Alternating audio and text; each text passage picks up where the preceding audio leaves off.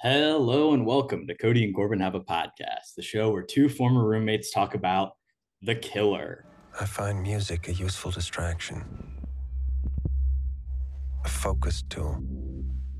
Keeps the inner voice from wandering.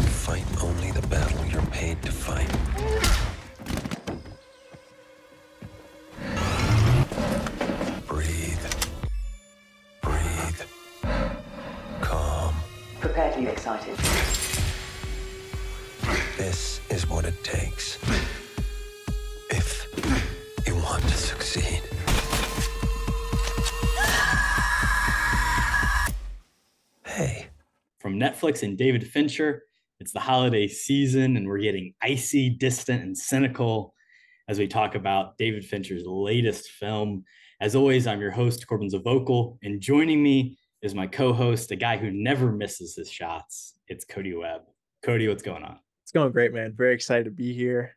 Hey, man, if the theme is icy uh, and cynical, this is the perfect pod for me. So I'm excited. I think this should be a really fun one. Yeah, we're not really doing a, a Christmas episode or like a, a holiday themed episode this year so much. So this is the closest we're getting. We're uh, we're feeling the ice of, of, of David Fincher's latest hitman genre picture. It's hard to do. I mean, it's hard to top what we did last year. I think for our Christmas theme. So. I say we don't even touch it. Let it run. But I think this episode will make up for it regardless. But yeah, should be fun. Why? Why me? Why did you pick me? I did pick this one today, Kody. Um, and Yeah, the main the main thing was I saw you hating. I saw you give this movie like a two and a half star on Letterboxd. I think you were like, "This shit sucks. It's terrible." No, not really. But you definitely didn't seem to enjoy it as much as I did. Um, so I kind of wanted to just, you know, I think that always breeds, you know, positive discussion on this podcast when we both kind of disagree about the movie, and also like it's one that genuinely since I've uh, watched it, I have sought out, you know, other people's thoughts on it. I've tried to do some reading. I've tried to listen to, you know, a lot of different people's thoughts and opinions because I think there is so much that you can kind of get into and glean from the movie, and it really is a lot deeper. And there's a lot more to it than just like the surface level, um, you know. It's a hitman movie with Michael Fassbender, right? Um, so I think there's a ton that we can talk about here today. It is the uh, it's the end of the year. It's another chance for us to talk about a, a 2023 film, and uh, I think this is one that is is in my top 10 at the very least, and uh, I really want to talk about. I think it's a great pick. Like you said too, I think it's it's definitely a, a little bit better content when we don't completely agree on it. I believe my uh, Letterboxd rating was a three star, uh, not a two and a half. So to I think I think you moved it up on the rewatch. That's my. that's, I think that's what I don't. happened. Uh, maybe like my initial initial reaction was that, but basically I quoted it as being boring. I believe, but yeah, you said it was it was like John Wick but boring. I mean that's facts. But I, I mean any D- David Fincher movie, I feel like there is a lot more like below the surface. So it's definitely going to be a good one to like deep dive into. I think a little bit. So I like the pick a lot. Yeah. And uh, of course, our very first episode that we ever did, Kody, uh, almost three years ago now, Yeah. uh, was on a David Fincher movie, and we have not returned to him since then. Uh, I can say over on uh, MK300, we did a little Benjamin Button watch and talk that will be coming out in correlation with this episode as well. Uh, so get prepared for that for a little double feature on the feed. But That's amazing. I, I wanted uh, a chance to return to him. He- I would say he's probably my favorite director. Uh, the Social Network, in particular, is you know one of my favorite movies of all time, and I'm sure at some point we will talk about it on this podcast. But I think it's a always a joy to see a, a new Fincher movie. Hundred percent. I mean, that's kind of the reason too. I think I was maybe just a little disappointed because it's a new Fincher movie. Like, how can you not have high expectations for it? Like you said, I don't know how we haven't done the social network, but it'll definitely come up eventually. And um, I've actually never seen uh, the Curious Case of Benjamin Button. I was thinking like this episode kind of inspired me. I think I'm gonna do like a, a Fincher binge of some of the movies I haven't seen, uh, like The Girl with the Dragon Tattoo. I've been wanting to check out as well for a while. So I'll have to get, jump on the uh, Benjamin Button train and uh, and give my thoughts too. But that should be a really fun episode. I know. Um, I believe you've seen that movie. Um, I think you've seen that movie before and you didn't like it, right? So that should be a fun one. It's uh it's a complicated one. It's, It's a a, love-hate complicated one for Yeah. sure. Yeah. There's like there's some really incredible things about it. And there's a lot of uh it is very different from the vast majority of uh, David Fincher's other work. Uh, but also, you know, similar in a lot of ways, and, and we get into that, and uh, we'll talk a little bit about some of the narration that he likes to use uh, later in this episode with with this movie as well. So Brutal. I am excited for that episode. So obviously stay tuned. But yeah, shout out the Finch man. Uh, I'm a big fan, but I may rag on this movie a little bit. So beware. Kody, do you remember the first time you watched it? Break it down for us. I Open do it up remember. Netflix. Yeah, so unfortunately, I did not see this movie in theaters. I was thinking that it'd have a, a much wider release because it was like uh, out in selective theaters. It wasn't really in like the AMC or the Regal that I usually go to, but it was in this other theater that's sort of close to me. And I was like, hey, you know what? I'll just catch it next week in like AMC or something. And then I checked the next week and it's off all the theaters. So I was like, what the hell? I'll obviously just check it out on Netflix. I've had this weird debacle too. I've talked about this a little bit in the past where I kind of use my brother's Netflix um to watch stuff, but with the whole password change thing, they've kind of had it back and forth where sometimes it works for me and sometimes it doesn't. So basically, um last week it did work one day and I watched it off his Netflix. nice. And um my initial reaction we'll get into, but I actually did watch it again um yesterday. And sad times here, Korbin. I did actually purchase Netflix for myself. Oh, So I do have my own account now. It is very sad. But the second watch, I did enjoy it a little bit more, I think. There's a lot more stuff. You can go into the details and stuff, but I'm a little bit mad. I, I definitely would have preferred to see this on the big screen, and I believe obviously you did. So I'm a little bit jealous, but I would say a second watch, it, it was definitely a little bit more positive than the first for me. I did get to go see this in theaters. Uh, it opened October 27th, like you said, in select theaters, uh, limited release.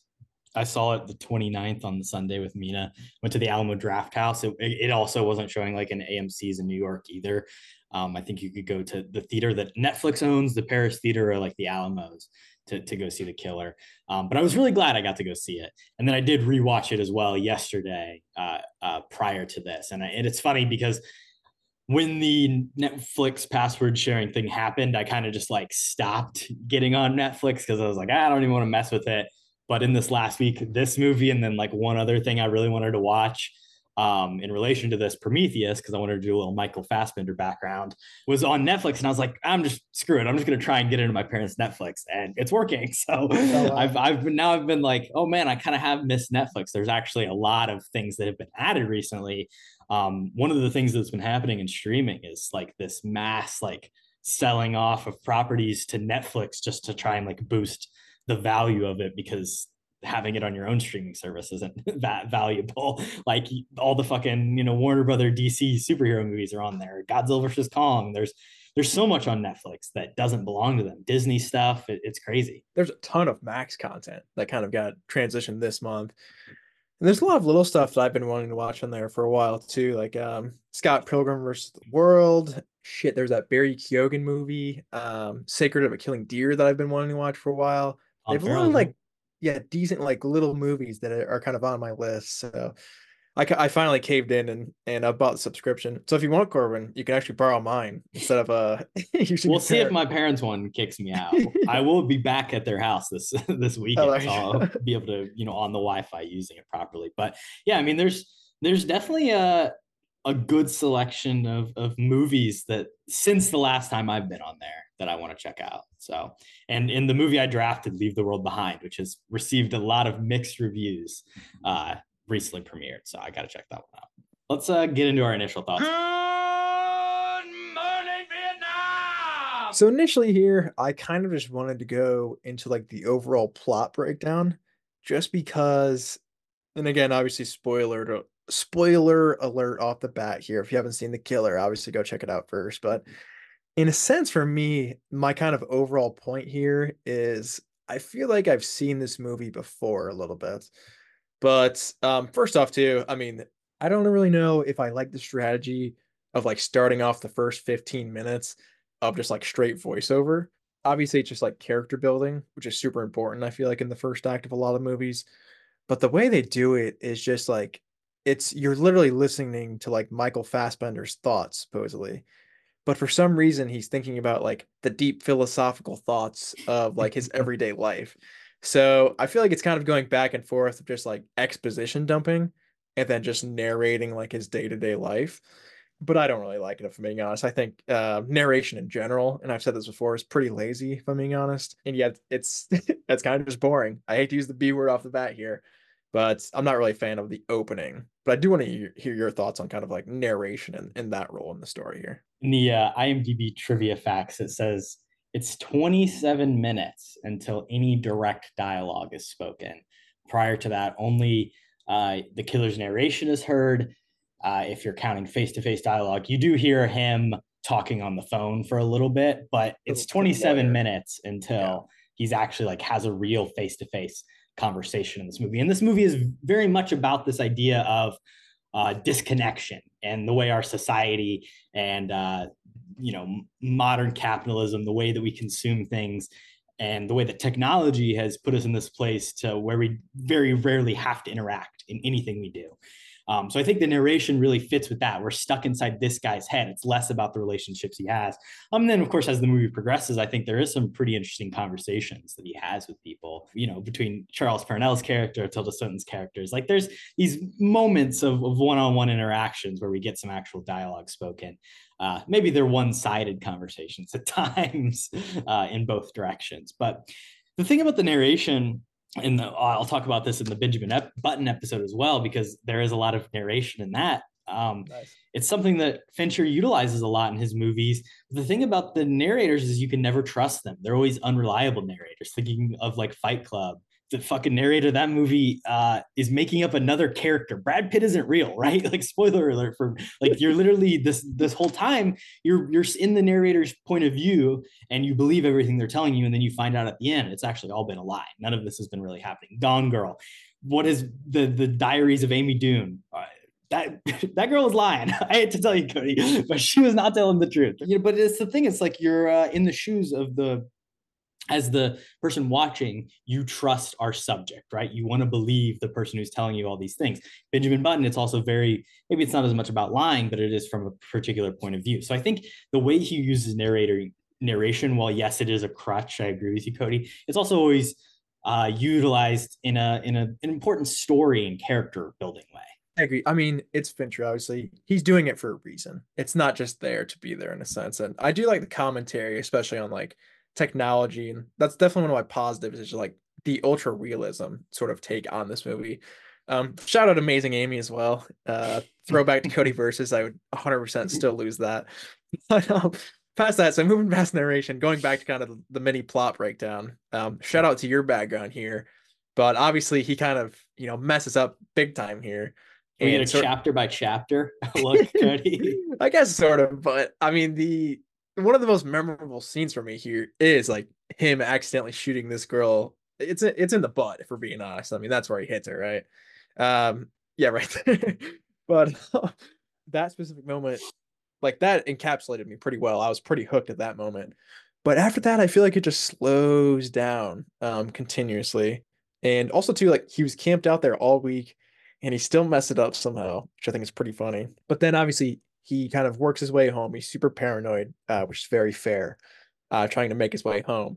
And then when eventually he does get to the DR, Dominican Republic, which is obviously kind of his hideout, he comes home and his his girl's all busted up, obviously. So he's like, "Hey, F it, I'm gonna go John Wick on these fools." And then it's a revenge story. It's it's that's uh, that's the movie. Yeah, I mean that's the movie in a sense. He goes through, kind of winds his ways, finds the side characters who were kind of just there, finds the main players, eventually works his way all the way to the top. And he he kills everybody along the way, which I feel like is not really a spoiler since obviously the title here is the killer.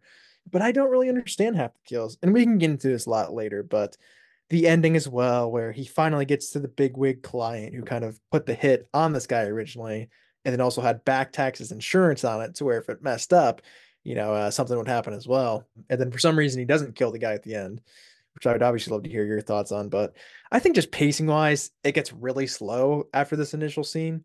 It kind of just grinds to a halt until we get get to each of those side characters' sort of mini conversations or mini fights, which I think all of those are fairly interesting. But I feel like all of those combined probably come in around like a half hour, and then we have like the first 15 minutes.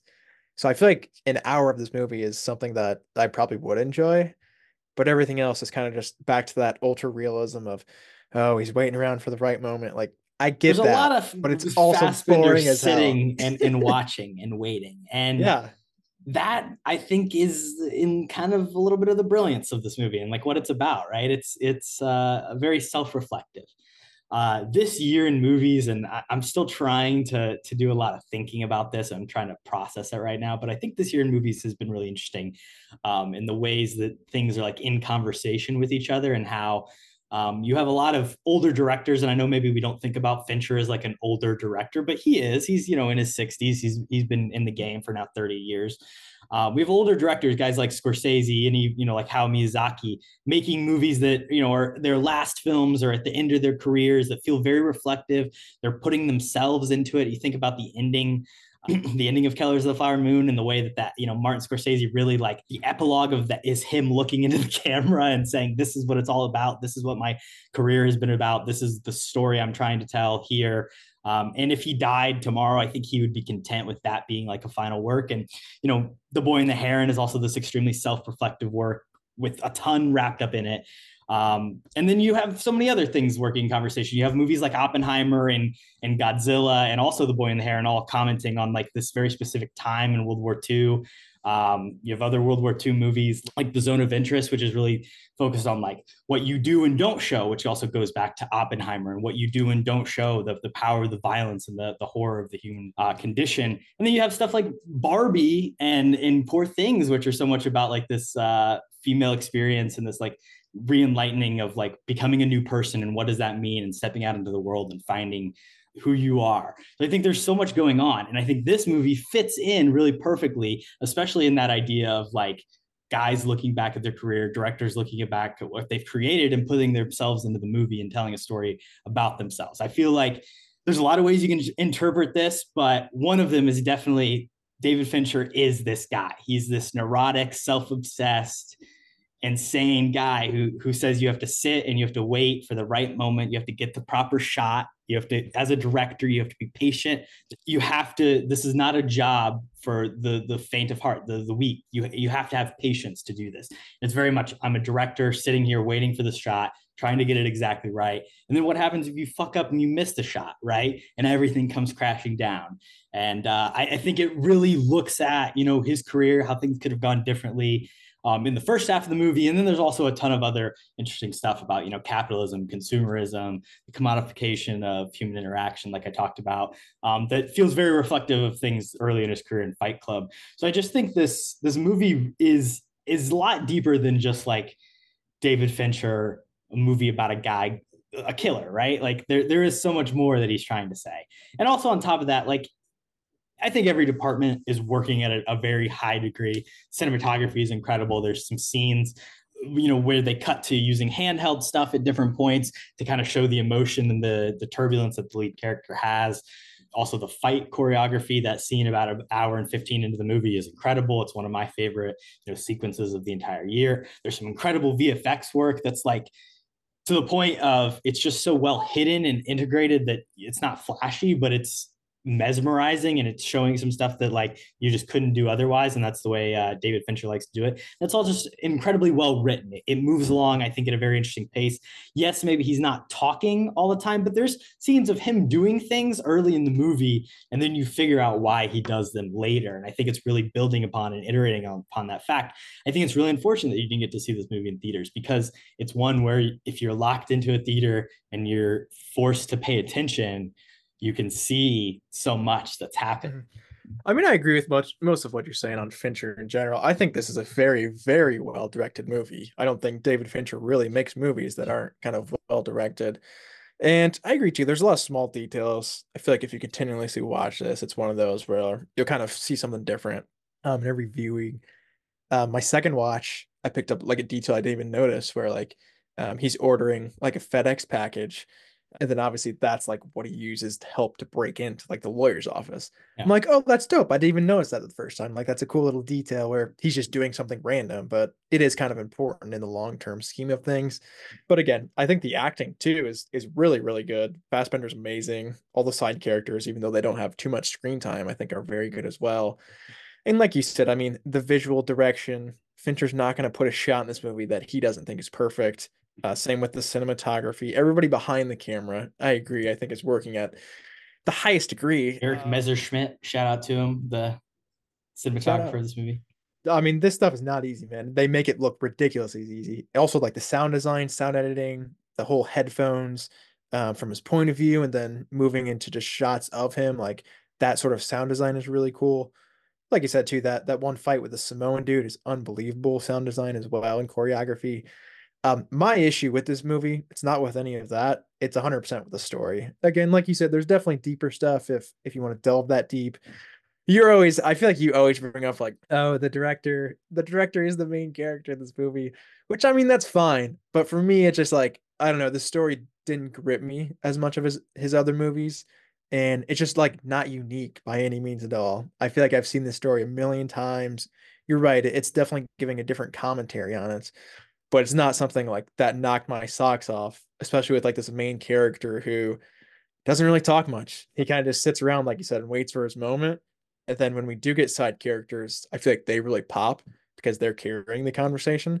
Um, but like all of his interactions, I still didn't find that interesting because he doesn't have any anything to really say back. But again, it's it's more of like a writing for the character, I think, in a sense. Again, this is a really, really like well made movie. I, I, just don't love it if I'm being honest. It, it's kind of in that middle tier for me of like it's good, but like it's not on my list that I need to watch it again right away. I hope we can get you higher up, Kody. There's still time. the, the, the, episode has uh, another hour to go. I'm sure we Fair can enough. we can get you there. Uh, the quote I was looking for: "If you're unable to endure boredom, this work is not for you." That's what mm. he says at the beginning. So Interesting. I, I, agree with you though, Kody. The uh, the supporting characters really do get a chance to pop in those surrounding moments. I think this is kind of uh, like Fincher doing a bit of like a Soderbergh thing, but the problem, you know, like Soderbergh does like these one-off genre movies. You could see him doing like a hitman thing like this with a lot of similar themes about like capitalism and everything. And and also Soderbergh, I know like was involved in like watching, you know, cuts of this movie and helping Fincher. And he's always, you know, they're they're friends and collaborators and you know they see their each other's work early on. But the thing is soderbergh puts out like maybe three of these in a year or like two of these in a year whereas like fincher's doing like one movie every three four years. He's very exacting. He's very neurotic about everything. And i think that's where the similarities between him and the the main character really exist is that like precision that interest in in detail is so high. Imdb known for do i know you? I mean, where do i know you from? Kody let's talk about him. David fincher the director. His four and i just wanted to say this since we don't do roll credits anymore kody the opening credit to this movie sick just uh electric stuff. I don't know if you recall them very well, but I do. Really fun, you know, the music, uh, Trent Reznor and Atticus Ross, obviously cooking as always, but uh, sick opening credit sequence highlighting everybody in the movie. David Fincher's four, seven, Zodiac, Gone Girl, The Social Network. What do you think? Are these the four that should be on there? I think this is definitely good for. Okay, I think I, the the one missing, I think, is Fight Club, obviously, but I mean, he he's made so many good movies. It's hard to be like, oh, these are his top four, 100. percent Like, I agree with this list. I think Seven, The Social Network, those are locked for me. Um, personally, I don't love Zodiac. I think definitely not as much as you or as a lot of other people. I would probably replace it with Fight Club, but I mean, other than that, I feel like this list is fairly spot on. So shout out IMDb for not getting ter- it terribly wrong for once. And I like Gone Girl. I like that inclusion as well. So I agree mostly with this list. I'd probably just uh, do one little uh, replacement. Yeah, I mean, it's got three of my four favorites uh, on there, so I can definitely back it. I'm not. Uh, Gone Girl, I, I think is probably his most commercially successful one. So I, and obviously we did an episode on it, so I can't complain about it being in there. Um, but so I think the, this four makes sense for him. I I think I Benjamin like Button should have been on there. no, no, no. I like the girl with the dragon tattoo as Oh, okay. as a movie, but it, there's no way that they could put that as his four. It's just uh, much too harsh. That's like at his darkest, I would say. Seven, Yeah. also a very fucked up movie. Um, oh yeah. but yeah, the, these four, there's really not much to complain about here. You could uh, throw in some of like the TV stuff if you want to, you know, go House of Cards or even, you know, Mindhunter as just like the contributions he's had to those, but he's not the sole creative force on either of those projects. Yeah. So. Would you want to argue uh the killer over uh Gone Girl? No, I, I don't think so. I think I, I do like The Killer better as a movie. When we get to the rankings, you'll you'll see that happen. But they're very close for me. I think Gone Girl rewatchability wise is is higher, and you know it's got the star power. It's got Ben Affleck. It's got Rosamund Pike, and and two stellar performances. Not gonna shout out my boy Tyler Perry. Come on, man. Tyler Perry is good. Tyler Perry is good. I can't imagine uh listening to that episode would be quite something now, Kody. I Oh, feel yeah. like we both uh are so much more I think aware of the way we talk about movies. we've come a long way podcast wise. Yeah. It'd be a good one to revisit though. Yeah. Gone Girl is is a solid. Movie. The thing is, I don't think David Fincher has a bad movie. I'll, I'll say that. I like them all. That's fair. So- I haven't seen like some of his earlier stuff. Alien Three, not not known for being good, but I like it. Yeah, I actually have seen that. I don't hate it. I wouldn't say that's a bad. And it's also that wasn't his fault anyways. so- Dog Alien, you know, it's not the best idea. It's not the There's most a- original. The, the concept, honestly, the, the idea of Alien, you know, the prison planet, Ripley shows up like all male. Like there's there's something there, but some poor uh green screen VFX work, not good. True. Michael Fassbender, his four, Shame, Prometheus, X Men First Class, Steve Jobs. I I think this is a, a fair four. I did just watch Prometheus for the first time. Uh, I said that earlier. Um, doing a little bit of research for this. I do like that movie. I think his performance is very strong in it. Where's Dark Phoenix? That's the that's the great Eric Lenscher performance. Why isn't that on You there lost. instead of First Class? did I lose you? Yeah, you lost me there. Do you think anything is more deserving of, of being on his list? Inglourious Basterds to me is like he's Yeah. barely in it, but it is. I feel like a star, not a star making, but I feel like a really huge moment in his career. I think it's a super memorable one, just because like the one scene he he is in is a super memorable scene from that movie. Shout out three. But yeah, I, I actually do want to check out Shame. Um, I haven't seen that. I was uh watching Michael Fassbender actually very recently did one of those interviews where he like breaks down his career. Yeah, And that was one of his early films and they talked like in length about that of like how deep of a performance it is, how kind of messed up the movie was. So I think maybe that was like an um an underrated like Oscar bait kind of movie that maybe he should have gotten more recognition for. But other than that, I mean X-Men First Class, I like too how like X-Men First Class is like the highest uh rated like out of these four movies. I just think that's funny. But I think Steve Jobs is a good pick. I probably would have replaced uh, Prometheus or Shame, I guess, like you said, with Inglourious Basterds. But the thing is with Fassbender, he's just been in so much random stuff. I feel like, like you could even throw in like Assassin's Assassin's, Creed. Yeah, like I mean, he's a starring role in that. Like I, I don't know. It's he is the assassin. is, he is the Creed. But yeah, also just like throw in Days of Future Past in here too. Like I, I'd be fine with multiple X Men movies just because I like that franchise. But Something I- that was interesting, I watched that video as well, but him talking about how he kind of changed his performance for Days of Future Past to kind of more closely match um, Ian McKellen, Ian McKellen, you know, yeah. his voice, which I think is, is super cool that he did that. yeah, it's like a subtle sort of um vocalization change between First Class and Days of Future Past, where he's just trying to sound a little bit more like. And he was like, you probably accent. wouldn't even be able to notice it, but it was different to me. I didn't notice it at all, if I'm being honest. And I've seen those movies a lot. So I, I gotta say, I, I think he's had a really interesting career. I Prometheus, it's got some. Have you seen it? I have, yeah. Just it's got some uh, interesting plot choices in it, and just like some weird character things. Uh, pe- pe- people just do dumb things repeatedly, Yeah. but I think he is very good in it. And the like uh, extreme android, you know, everything precise, and that is what uh, Fincher, I believe, one of the movies that he saw Fassbender in that made him want to cast him for this, and it, it definitely makes sense. Um, I think it, it, works really well. Obviously, the X Men movies those go super downhill with Apocalypse and Dark Phoenix. Dark Phoenix was the last movie he was in before this year's Next Goal Wins and The Killer, which both came out within a month of each other. Kind of a, a big four year gap there. Obviously, Next Goal Wins was supposed to come out a little earlier, so it shouldn't have been as big of a gap. We've talked about it on the podcast before. He kind of semi retired from acting and was racing in the Le Mans, like do you know, like this movie. They had to film the schedule the filming around his race schedule, Kody? What do you what do you t- what's your take on that? Do you think it's just the he's got the X Men bag and he's out? Like, I mean that's true. He def- he he pro- he had to have gotten paid a good amount for like Dark Phoenix because I don't know why anybody would come back for that otherwise, but I think that's pretty dope, dude. Like he kind of like like he does the work too. He I think he's one of the most kind of prepared actors that we have today in Hollywood. So I think he deserved a little mini vacation. Let him, you know, run his race and pursue his dreams, man. Yeah, like, I I love it, but I'm glad he's back. I, I think he's here to stay for a little bit, and uh, like I said, he, he's one of the better working actors today. So hopefully he stays a little bit farther away from like shitty franchises. But th- this guy's got an Oscar in his future, I think for sure. Yeah, you know, obviously Steve Jobs was the big bid there. Uh, does he lose that out to Leo in 2015, or is it Keaton?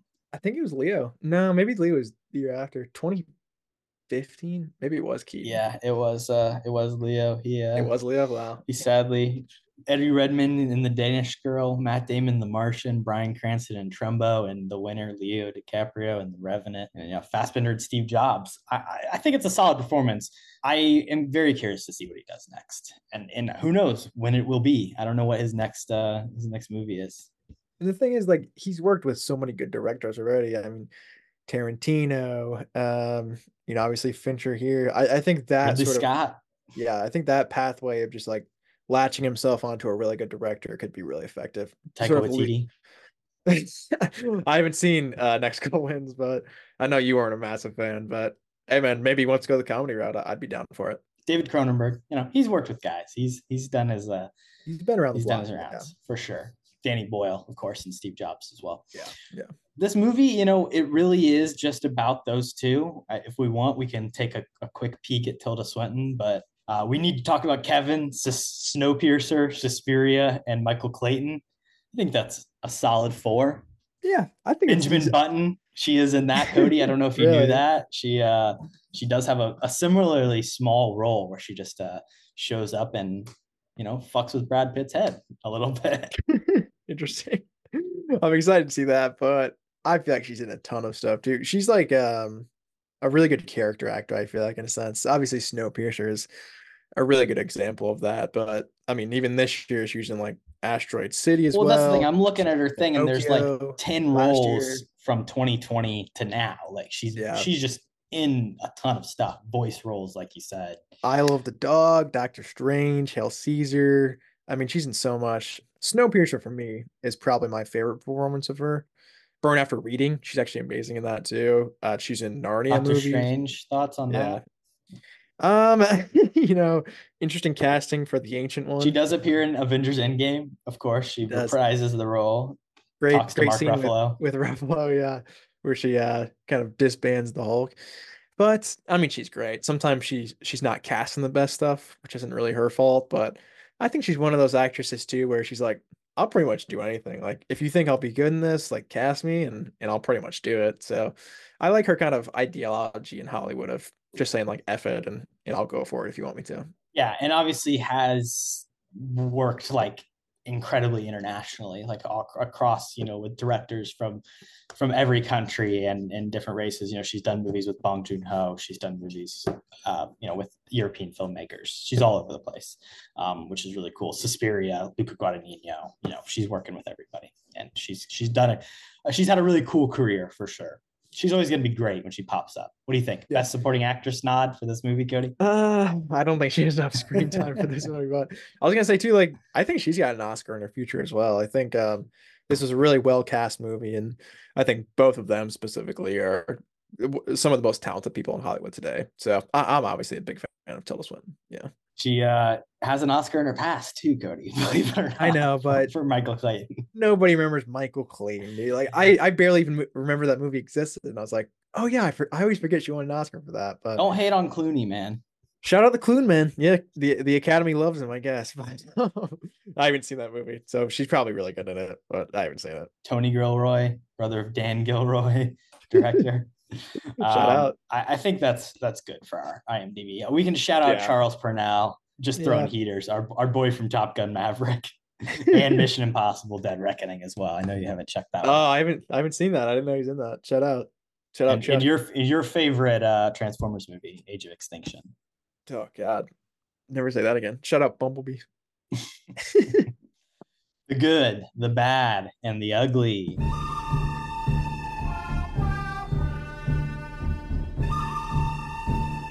Let's uh, start with the good stuff, Kody. Um, something I don't even know how aware you, of this you are is, is just the the VFX that I mentioned off the top. Um, my background, this whole scene, like that building is created digitally. It's not real. They filmed basically like these individual plates of the characters walking around, and then everything on top of it is superimposed the glass, the facade, the building is created. There's some really striking imagery and shots in the, the opening of him looking out the window. All of it, I think, just looks incredibly seamless. It looked beautiful on a big screen. I think it looked great on Netflix.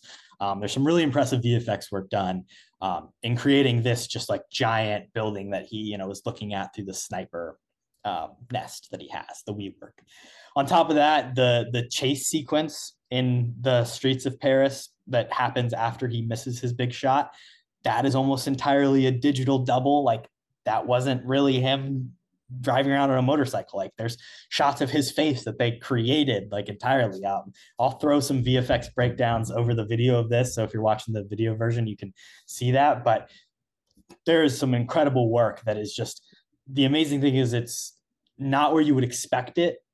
You know, a lot of people might even say, "Oh, David Fincher doesn't use CGI. He's a, you know, he's a true filmmaker. He just shoots." The thing is, he uses it in really effective and minimal ways to create uh, something that's, you know, done at a reasonable budget and in impressive fashion. Benjamin Button has a ton of great VFX in it as well. Going back to that one. The old young people. Yeah. Um, I didn't know if I'm being honest that both those scenes you just mentioned were full CGI. So that is pretty cool. Um, even your background, like you said, I mean that looks amazing right now. I didn't have an inkling that that wasn't real. So shout out to that. And um, yeah, I guess you could call it a chase. I mean, nobody's really chasing him um, after he leaves, but yeah, fair enough. That looked pretty real as well. So shout out the VFX artists. Like I said, I mean, the Finch man knows what he's doing behind uh, the camera, so this that doesn't surprise me entirely. But yeah, fair enough. Um, past that, some of my good. I think, like I said, acting, Fassbender, Tilda Swinton, both good. Fassbender's accent, I don't know. I think it's good, but I think I'm just used to him talking in his normal voice, and I really love his normal accent. So I, I'm not a massive fan, but I think his performance is really good. Obviously, I kind of just wanted to talk about each of the specific character scenes as well, and I wanted to kick off with Tilda Swinton.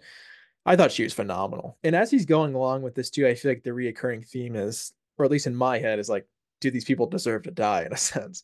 And obviously, kicking it off with the first taxi kid, I, I don't really think he deserved to die at all, if I'm being honest. Um, sort of seemed like he he wasn't really involved. He kind of just started at his taxi place, and it's an uh, interesting thing. It's like he's he's going on this kind of crusade through the movie, and it's it's unfortunate because the taxi is probably the person who deserves to die the least, but he's the person that he kills the harshest and like with the uh, least bit of interaction. And the thing about this movie is like you can compare Fassbender's character, the the killer, the unnamed killer, to like it could be like a Patrick Bateman or, or Jordan Belfort, like a character that like maybe on the surface is like, oh, he's a cool hitman, and you know we want to like I like the vibe he's going off, but like really he's like a terrible guy, and he's going on this like selfish journey. Uh, he has all these beliefs about like needing the Yeah. few versus the many, and like honestly, it's he's representative of like this poor taxi driver, this one of the few people of color in this movie is just like the trodden worker that he's just gonna kill because he's he knows that this is like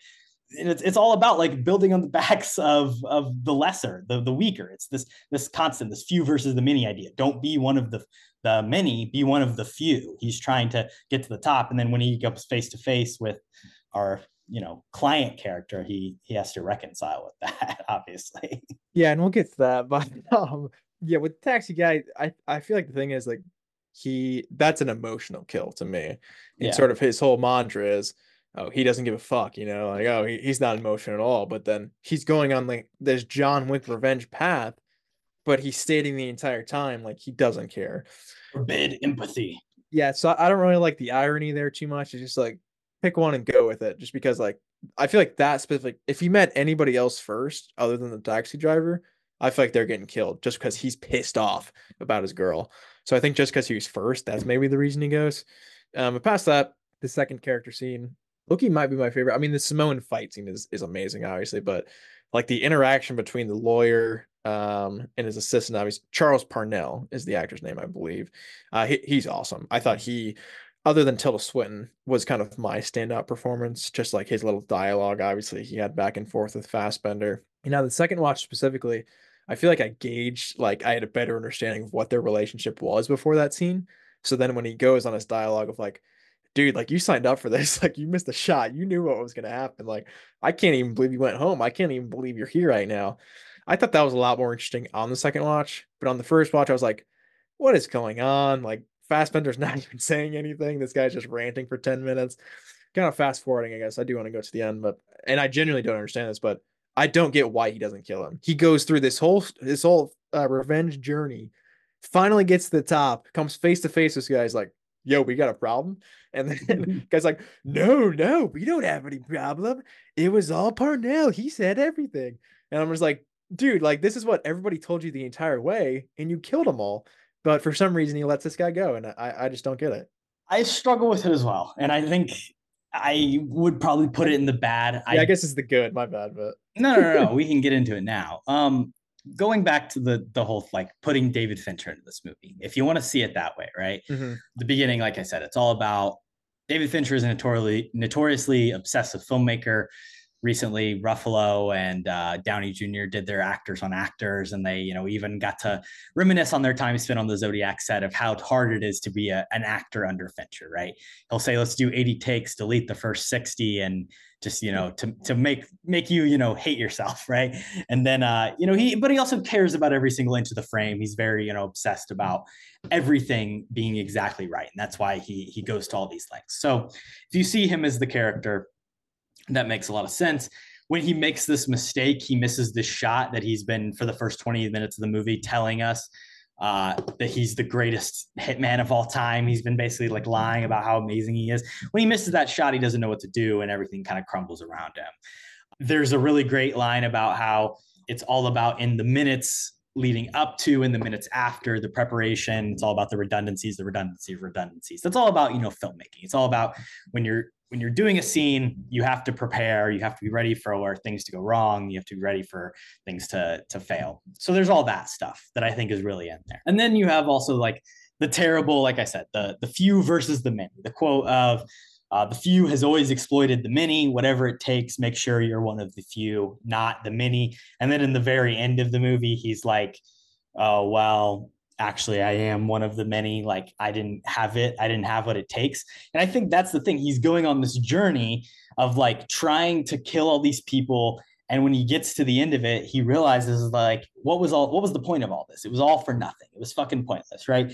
He, he sits down and has the conversation with tilda swinton other than just killing her right away because he can't help himself right? He's constantly lying throughout the the entire movie. And i think that's what makes the narration so interesting when he talks about how great of a killer he is, but then we continuously see him fuck things up. He misses the shot. He he he does the whole thing with Charles Parnell where he's like, "I'm going to shoot you, and you're you should live for six seven minutes," and then he he dies, and he doesn't even get a chance to interrogate him. Doesn't know how to get the dog to actually fall asleep. Like he's really not that great at his job, but he's continuously lying to us about that stuff, right? So he's this obsessed guy who's trying to get to the end and try and be successful. And when he gets there, he looks this client in the face and realizes that this is like the guy this is the power broker these are the, this is the few and he's like none of this fucking means anything like i'm just going to spare you because if i kill you it's honestly just going to cause me more trouble and i have gone on this spree and it's all been for nothing i don't really agree with that as like a good character decision, but that's the character decision he makes. Yeah. Do you think like uh, Tilda Swinton's conversation did sort of like get in his head and and change his mind on some things? Because even before that scene, he's like, "Oh, why are you living like in such a public place? Why do you want to be like one of the many?" I think well that's the thing. I think he's like he's jealous of her almost. He's like that's why he has to sit down and have that conversation. He needs the explanation. Like how does this woman have this life that I have like felt the need because you know he's living in the Dominican Republic with this like woman on a hidden property and he has all these detached person like he's he lives this like hidden dis, you know distorted hitman lifestyle and then he sees Tilda Swinton out there like you know basically doing whatever she wants killing his like you know kicking his girlfriend's ass and he, he gets jealous and he has to sit down and you know figure out why what's it all about?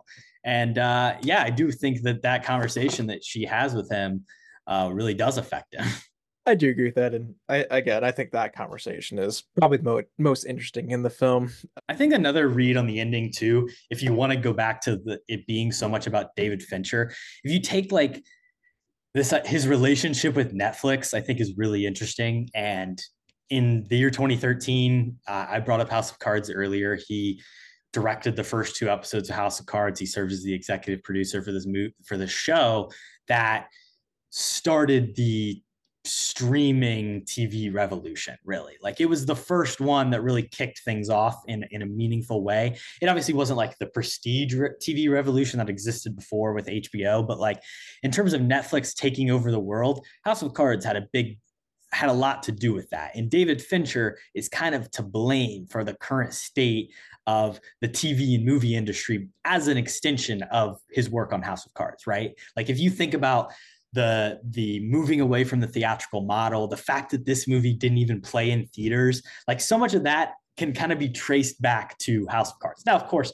if it wasn't David Fincher, it would have been someone else, right? Like Netflix was was spending money at an unprecedented rate, and they were going to find that person to do it. But it was Fincher who who shepherded that forward. And I think in a certain way, here he is now uh, on this like four year uh, first look deal, you know, solo deal with Netflix where he's made Mank in this movie where they're paying him to create movies where he's like, I'm I'm, you know, a badass. I'm I'm gonna stick it to the man. I'm gonna tell the story of anti-capitalism, anti-consumerism. But the truth is, when I get to the end and I get to the man, the guy who has all this power, this big corporate force, I'm not going to pull the trigger and kill him because I know I have to work with them because that's how the movie industry works today. That's how uh, society is like in, in a fucking America. Like I, you got to play with the ballers. Netflix is the, is the client in this case. That's who he's working for Kody. And he's, he can't kill Netflix because they're fucking giving him monies to make movies like The Killer, something that he's been interested in adapting since like the, the early 2000s. You know, if they're going to give him X, you know, 40, 20 million dollars and they're just going to say, "Hey, you we trust you as a filmmaker to go make a movie." He's he's going to dance with the devil and he's not going to, you know, fight back. Yeah. If it means his movie's not going to be in theaters. That's fair. I mean, again, it, it, should definitely be released in theaters. I think um, a lot more than this movie was, but I don't know. I like the metaphor a lot. I think that is really intriguing, but I don't know why that like has to be a part of his movie in a sense. I think obviously they're giving him a blank check to make kind of whatever he wants why do you have to make it about yourself? I, I don't know. if that is true, I kind of dislike that even, even a little bit more. That's just my take. That, yeah, very I well honestly haven't that exact. You know, I've seen a lot of people make the comparisons of this is a movie about Fincher and like this is him in a series. Like, yeah. but to me, that specific thing about like Netflix, that that's my take on the movie. I haven't really. I think, I mean, it makes sense. I just don't know if I like it overall, but I do like that a lot. Um, kind of sh- shifting subject. I did want to talk about the Samoan uh, fight scene a little bit too. I don't know if that's being racist calling him Samoan. He's a New Zealander, so yeah, okay. Well, we can keep it in, I guess. But I mean, that fight sequence I think is unbelievable. Um, like I said already, the sound design is really interesting on it. Uh, the choreography, there's like the hits feel like so unbelievably real. There's like four or five hits that Fassbender just takes right in the face, and you just like feel them, I feel like. So shout out to that. I don't see like a fight scene sort of that realistic in a sense, or maybe fight scenes don't try to be that realistic sometimes, but I thought that was really cool. And the stunt work was amazing. Even the setup, like you said, with the dog, um, I thought was well executed. And then it was kind of like a an interesting fake out from the guy where like the shower's running, but then like the alarm goes off when he opens the door. I feel like that's pretty obvious. So that definitely set him off. And then like the water turns off, but then he walks past him in the room again, and then he comes barreling out, but he's like not he's not wet or anything. So I feel like maybe it was a setup from the beginning. Maybe Fassbender kind of played his cards um, a little bit. Yeah, I'm not sure. It's it, the the layout of the house is a little confusing. It seems like it's a bathroom with like multiple entrances, which is you know shout out to Florida. Um, Sala Baker is that actor. You don't even really see his face at all. This is a guy who's just like a stunt performer. He's been doing it since the Lord of the Rings movies, where he was uh, the Sauron, like he was the embodiment. You know, Mm. big like doing the stunts. Nice. He's been in Pirates of the Caribbean. He's done Marvel movies. You know, uh, Civil War, Central Intelligence um, Rampage. He's he's hanging out with the Rock. It seems like he's he's worked on the Mandalorian, Army of the Dead, Malignant, Bullet Train. His four are Mulan, Captain America: Civil War, The Kingdom, and Lord of the Rings: Fellowship of the Rings. All as a stunt performer. Well, shout out to the Finchman and shout out to this guy as well because he, he deserves a more like you know upfront opportunity like that. So that that's awesome for this guy. Been working forever, and um, really makes a really effective fight scene. I think. I agree. I think this is my favorite scene in the entire movie, and um, it is just straight up like the the meanest fist fight I've seen in a while. Um, it does end in a very gross way. A couple uglies I had, but I'll throw them in here because I have a few other uglies too. But first off, like hurting dogs. Come on, dude. Going too far. Disgusting behavior. And then really um, hurt it. It just you know he puts it to sleep. he tried to hurt it. and then the end, well, not the very end of the fight, but pretty much the end of the fight is this guy getting a table leg um just straight up the ass. So I think that was pretty tough. Like that's a tough way to end such a brutal fight like this, where it's mostly just like hand to hand, sort of who can out punch the other in a sense. And then Fassbender's got to cheat and stick a wooden slab up this guy's ass. I don't know if I buy Fassbender actually winning the fight. No. I mean, he's so skinny, but obviously he's supposedly in shape. You know, he do, he does his workout routine every morning, and he's a killer. You know, he's a trained killer, Korbin. But um, yeah, I don't think there's too many scenarios where he comes out on top, especially since the guy knocked away his gun, was on top of him, slammed him through like three tables and three walls. So he, he's pretty durable, evidently. That McDonald's really helps the core, I guess. hey, well, you know, if you just eat the protein, Kody, He was no loading, yeah. uh, the thing is, uh, it's so visceral, like you said. It is you, you really do feel it all, and that that goes back to the sound design. One thing that I love is right at the beginning of the fight when the guy comes out of nowhere and knocks him, like the camera has to like catch up because it like doesn't, you know, it's like it's just, a cool choice of cinematography of like he gets whipped out of the frame and the camera has to whip over, oh shit, you know, and then it follows the fight. Incredibly well edited, you know, it's not a bunch of like one long takes. It's it's cut together, it's spliced, but it's done in a way that is extremely believable and effective. Um, yeah, like you said, the the spike, the wooden table up the butt is is not a way to go. There's like the scene where he's like limping through the house and he like looks down, there's blood dripping, and yeah, he's tough. Um, I, I love the uh he pulls the like cheese grater thing, grater, you know, garlic Yeah. grater out of the and he's like, uh, and then he throws it. Yeah. Um, but it, it's a it's a very solid fight, and it comes in at the hour 15 mark, which feels perfect um, in its placement, uh, just as like that good, you know, climax. I think it is placed pretty well, but um, everything sort of before it and after is is ten times more boring. Um, but regardless, one last thing I had to, then I'll throw over to uh, you. But I thought sort of the storage um lockers or whatever. What do you call them? No, storage units. I thought locker, yeah. I thought the storage units uh, was pretty, I don't know, pretty funny in a sense. Uh, just because he's like the storage wars line where he's like, uh, "What happens when the automatic payments stop hitting?" I want to see the faces on uh, the storage wars people when when they opened up this joint. I thought that was really funny. Um, going back to one of our past qu- categories as well, um, making a post credit scenes. That would have been an unbelievable post credit scene of them just like auctioning off one of his storage units. But I thought that like everything to do with that was pretty creative just because like this guy's prepared for anything in a sense that like the apocalypse could come tomorrow and this guy would be ready for that too. So I thought that was really cool attention to detail with that. Yeah, the production design in the in the unit of like the scary bags, the you know kind of slightly opaque, you know bags of guns and money and different IDs. And he's got all the different license plates. It, it, it's a super interesting world building stuff that they're they're utilizing there. The the storage wars joke. There's also like a wordle joke. There there's you know some short quippy lines. Uh, it's kind of sharp, biting humor about our modern day society. It, it, fits in again with like the the consumerism, the capitalism stuff. I think that um, you know you look at the McDonald's, obviously that you you highlighted. He does his first kill in a WeWork. Um, he uses rental cars. He he talks about how he used to use Airbnbs and then nanny cams were invented, so he, he stays away from that.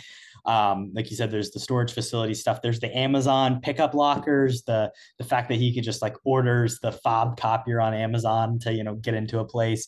There's just all these ideas of like how easy it is to in our modern society, you know, gain access to all these things. And it's very real, like you said, about if you were a hitman, what what would you do? It's very smart in the way it does that. And also the it, it, calls back to I think Fight Club most similarly in his past, looking at like the the consumerism stuff in that movie especially, and also there's some hyper masculinity stuff here that I think is really interesting as well with our our main character, although you know the brute character especially and the the disdain for for everything Florida happening is pretty interesting. Um, I like the narration. I know you hated on it, but I, I like the unre- unreliableness of it. And again, it's the thing of he he's a liar. He's a bad hitman. He's he's lying to himself. He's lying throughout the whole movie. He, he's saying forbid empathy, and then you know he snaps the woman's neck and pushes her down the stairs. You know, he he uh, he's not as uh, close to the mantras that he he wants to be. He's not as close to them as he wants to be. And uh, finally, I think Tilda Swinton, like you said, is is really fantastic. I think in the moment when he first sits down at the table, there's just like so much that happens on her face and the cut back and forth between them where they don't even say anything, and you can read uh, into it so much, all the emotions that she's feeling. And then there is a lot uh, that gets said. What do you think about the uh, the bear in the woods joke, Kody? I liked it. I I think that's the beauty of this movie a little bit too. Like you had mentioned this, but there's a ton of like small comedic moments. This movie, in a sense, a little bit is just like a dark, ironic comedy. I feel like in a lot of a lot of small parts.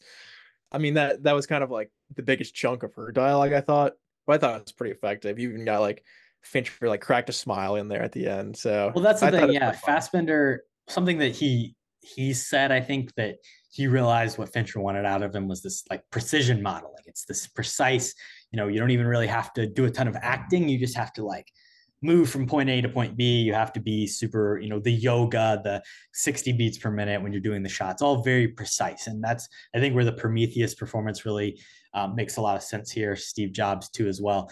But in that whole scene, he's sitting there and he's not saying anything. He's just letting Tilda Swinton talk and he's just like staring at her, giving no nothing to her until finally the joke finishes, and there's just like that slight crack of a smile, which I love. And then he finally opens up a little bit, has a slight conversation there. But for Tilda Swinton, I mean, I think for the limited screen time she had, she really milked like everything she could have out of that character. So shout out to her again, obviously. But yeah, like I said, all, all like the character small interaction scenes, I thought they were good. It was it was kind of the in between that kind of lost me a little bit. Let's jump over to the bad, Kody. What do you got? Let's do it. Off the top, I mean, you mentioned this super briefly, but tons of product placement. Again, it's definitely obviously commentary and like consumerism and stuff. But I mean, you know, they got paid bundles and bundles of money for including McDonald's and Amazon for for the small scenes they did. So I still gotta put that in my negatives overall, I think. And then past that, I mean, I kind of were saying this already, but there's not a ton of like actual characters or character growth, I feel like, throughout the movie obviously we are completely centered in on this one uh, character of the killer, you know, with Michael Fassbender. Um, which again, like his ideology stuff in the first 15 minutes is sort of interesting, I think, but I don't find him interesting to spend like two full hours with where he doesn't really talk. He's kind of like the most quiet guy ever, which again makes sense. Like all of his interactions in the public where he's like renting stuff and buying stuff, he doesn't say anything. He's trying to be uh, sort of as least memorable as possible. That's obviously the idea with his outfit as well. He's just trying not German to stand out.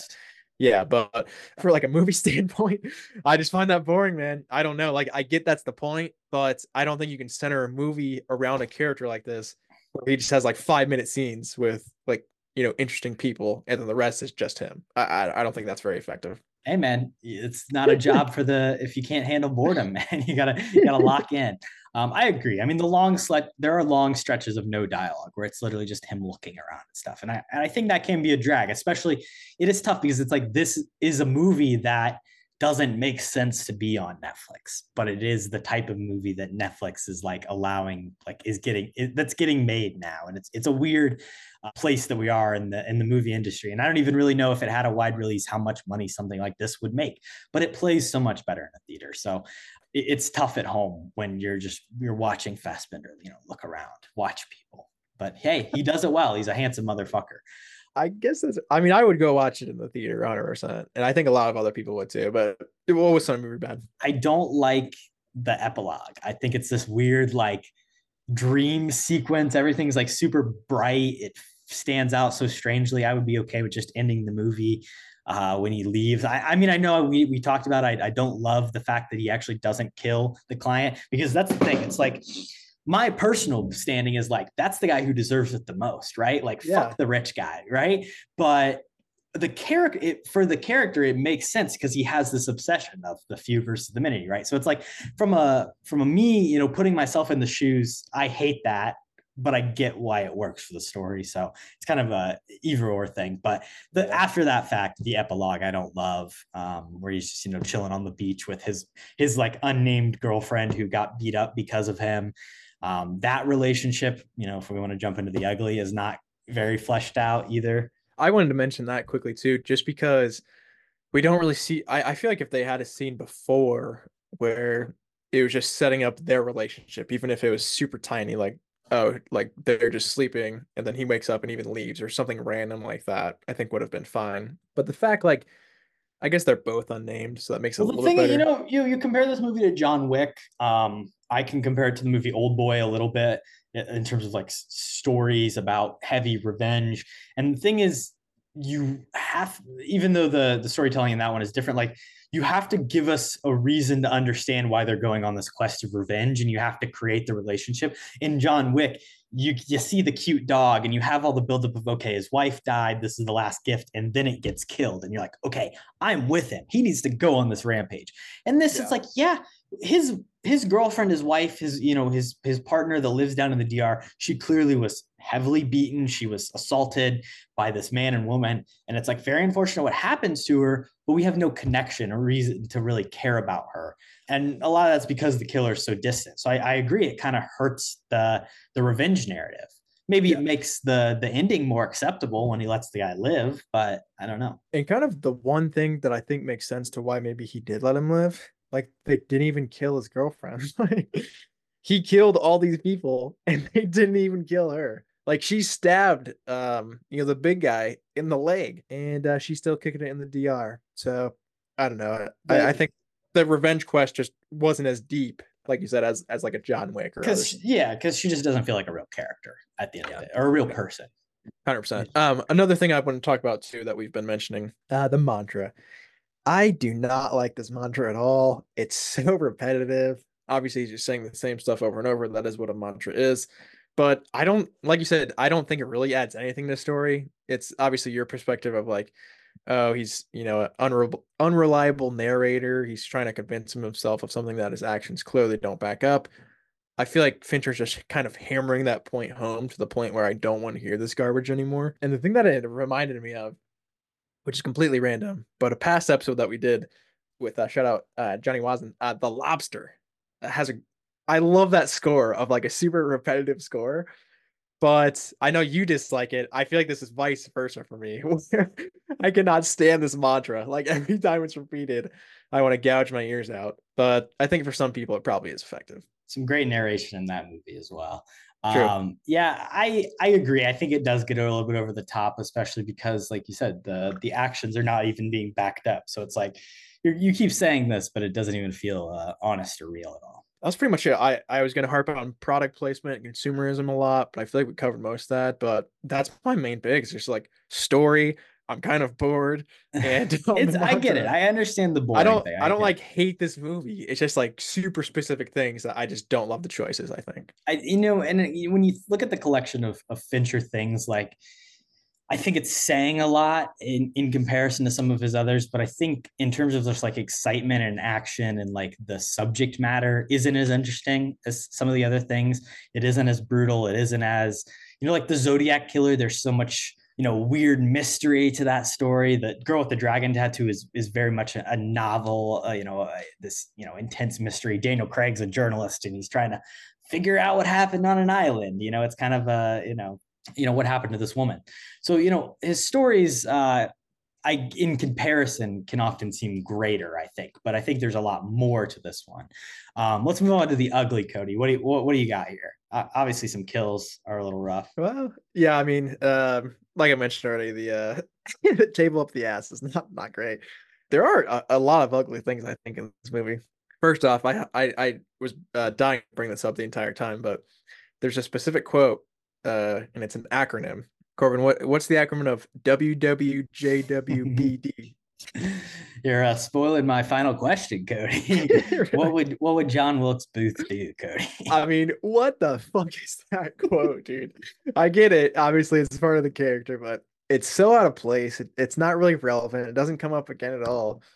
But it's just like, oh, what would John Wilkes Booth do? Like, you're really comparing yourself to that person in history. Well, that's Uh, the yeah. It's I the hate thing. that. He's not a good character. You know, he he's admiring the greats. There's another illusion earlier where he's like the Green River Killer.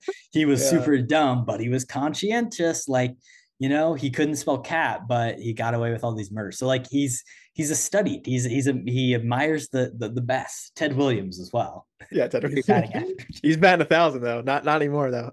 Um, but I thought that was just really out of left field, and I feel like that could have been left on the cutting room floor very easily. Um, past that, some small Taking a stand stuff. for Abe. Yeah, I mean, come on, man. Uh, you can do better than that. At least pick like Lee Harvey Oswald or somebody cool. But John Wilkes Booth, that guy sucks. Um, secondly, I just want to talk about sort of the way he breaks in a little bit here. First off, uh, the recycling person. Come on, dude. Everybody needs a recycle. You're gonna bank off of that sort of ingenuity. Not cool. And then, then secondly, he used like uh Postmates. Um, like, dude, I'm just trying to order a pizza every now and again. Like, you don't have to break into my house. Come on, dude. This is the real world. So I thought that was ugly. And then lastly, th- I I don't know if you wanted to bring this up anytime either, but I thought this was really interesting. His nickname, it's only revealed once that uh I guess people call him like the Dominican Republican. Um, which I thought was I think that should uh, probably go in good really, because I think that's really funny. But since Republicans mentioned it's gotta go in ugly. Yeah. yeah, I mean, I think I think that was just like the, the thing that the guy says because he was there. Like they went to the Dominican Republic. I don't know if he's actually referred to as that. I think but- that's his nickname 100%. I think that's what like him and Tilda Swinton call him every single time they talk about him. Um, I don't know if they're talking about him a ton, to be honest, but I guess that's fair.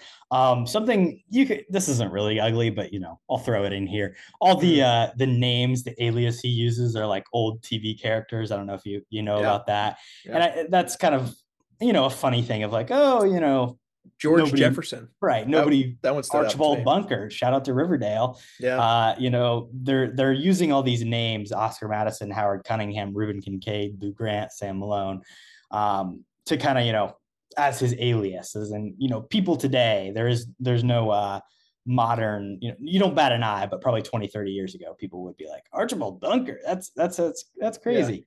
It's kind of like in a Catch Me Catch Me When You Can. It's like Barry Allen. It's like Yeah. it, it's just like niche names like that. I feel like not a lot no, not especially these days. Nobody's gonna recognize like you know sitcom characters from the 70s or 80s. So I kind of like that too. I mentioned the uh the partner, his partner character, the woman in the Dominican Republic is just kind of used in a really strange way. She is primarily there for motivation, but we don't even really get any uh, you know, reason to like like we talked about, you know, understand her, appreciate why uh the, the, we don't even know there is a relationship until he shows up at the house and it's been trashed.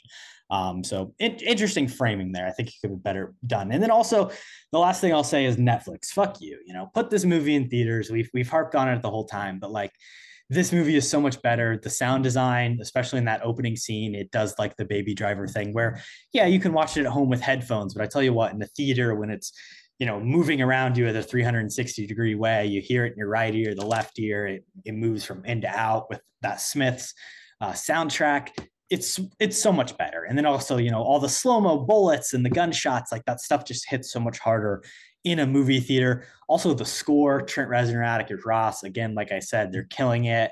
It reminds me a little bit of like uh, the Dark Knight score in some ways, but it's a lot more harsh. It's even more sharp. There's less of like a melody to it. It's really just like fucking tense the entire time.